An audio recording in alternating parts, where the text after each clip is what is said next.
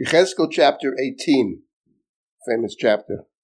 Vahidva Hashem Elai Leimar, Malachem atem moshlim et hamashal hazeh, al admat Yisrael. Leimar. Avot yochlu boser, v'shinei habanim tikena. What do you mean by quoting this proverb upon the soil of Israel? Parents eat sour grapes. Their children's teeth are set on edge. Chayoninu Hashem Elokim im yelochem od mashal moshel hamashal hazeh b'Yisrael and kol hanefashot lihena k'nefesh ha'av.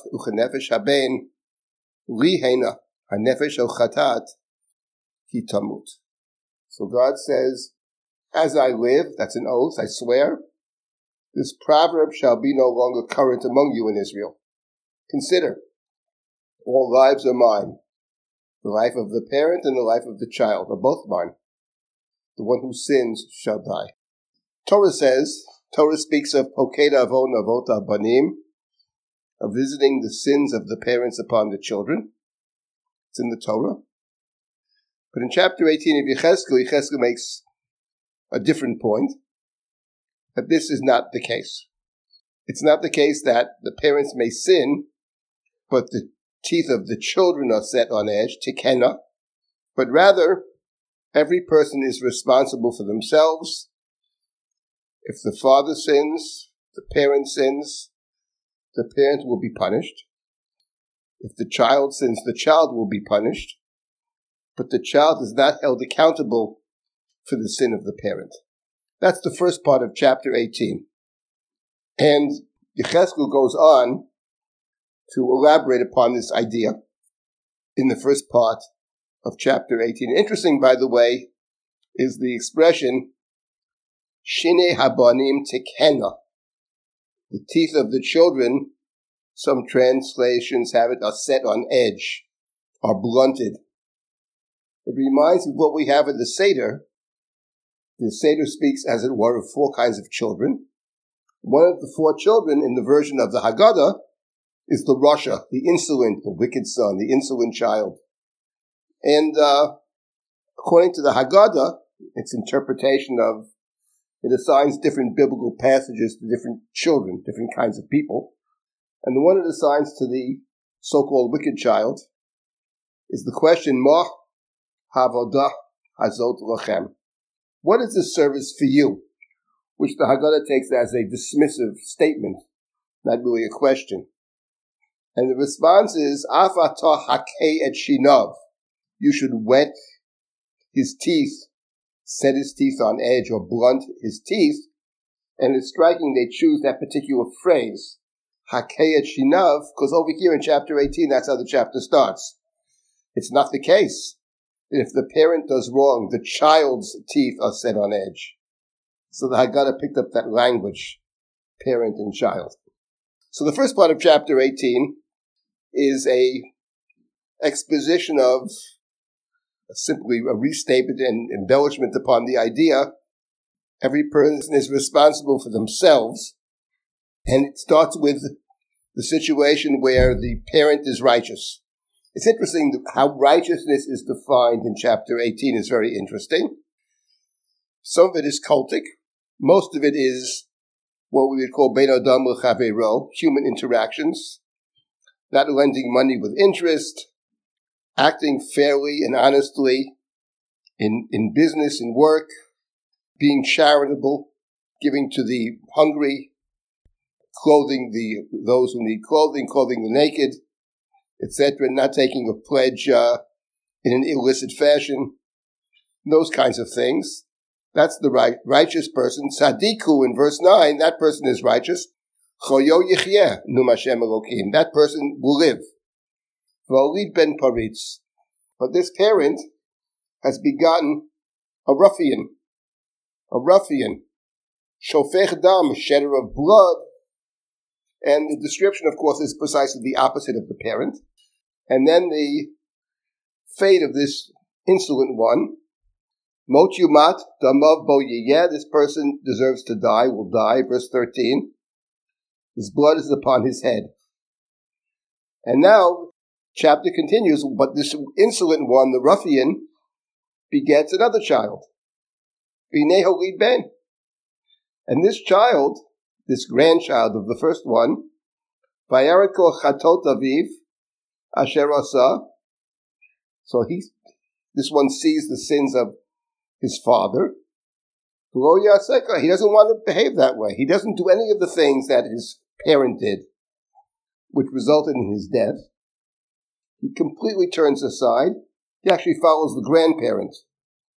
And verse 19, Chayo Yichya, he shall live. The sins of the parent are not visited upon this child. Hanefesh hachotati tamut, the one who sins shall die. Ben lo yisa bavon ha'av, So the child is not responsible for the sins of the parent, nor, adds Yecheskel, will the parent be held responsible for the sins of the child. That's the first half of chapter 18. The truth of the matter is that this exposition of Yecheskel, chapter 18, is actually found in Yirmiyahu in chapter 31. It's usually seen to be the novelty of Yecheskel, but in truth it's found in Jeremiah chapter 31. But there is a difference. Because in Jeremiah chapter 31, the prophecies there speak of there will be such a day, a day will come when this is true. For Yirmiyahu, it's part of a, a vision of the future. But for Yecheskel, he seems to be speaking very much in the present. This is the way it is now. And the second very interesting point about chapter 18 is that in the continuation of the chapter, Yecheskel raises a different question. And the question is not about parents and children, not about generations, but about the, the, the, the person. What about a person? And Yecheskel distinguishes, has two cases. One is where someone is a sinner and does all kinds of bad things, but then has a change of heart and more importantly, a change of behavior. This is beginning in verse number 21. Harasha ki yashuv mikol chatotav asher asa, v'shamar et kol chukotai, v'yasa mishpat utztaka, chayo yichye lo yamut. The wicked one, who repents of all sins, keeps my laws, and does what is just and right, will live, will not die.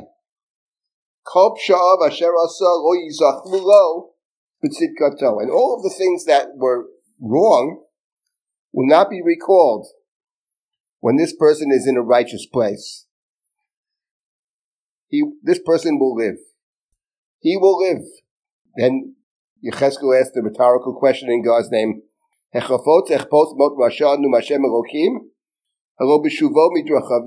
do I desire, says God, the death of the wicked? No.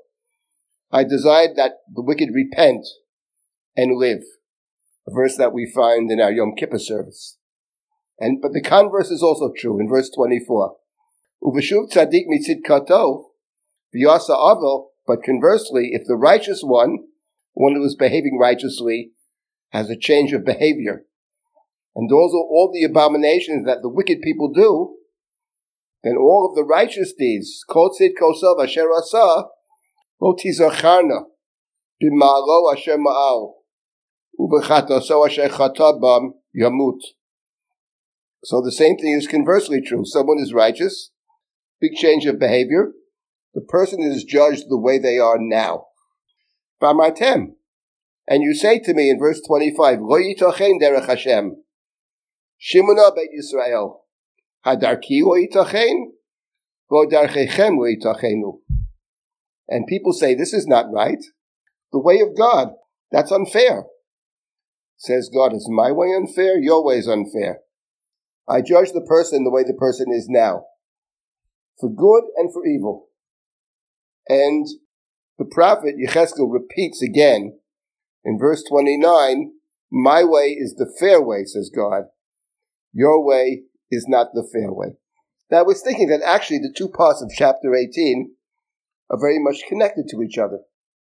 The child is not suffering for the sins of the parent, because what the parent did, that's somebody else, and that's a different person and a different time. the person is judged the way the person is now. And actually, what we have in chapter 18 is actually a call for repentance. What more powerful call for repentance could there be than the idea that you can erase the past? The past will not be held against you. And that's the basic idea of Yechezkel chapter 18, which on its surface seems to contradict what the Torah says. Now, the rabbinic tradition tried to resolve this contradiction. Yes, says the rabbinic tradition, the children will be held accountable for the sins of the parent if they continue in that path. If they decide to have, chart a new path, says the rabbinic tradition, they won't be held accountable. In that way, the tradition, to some extent in any event, reconciles chapter 18 of Yechezkel with what we read in the Torah about visiting sins of parents upon children.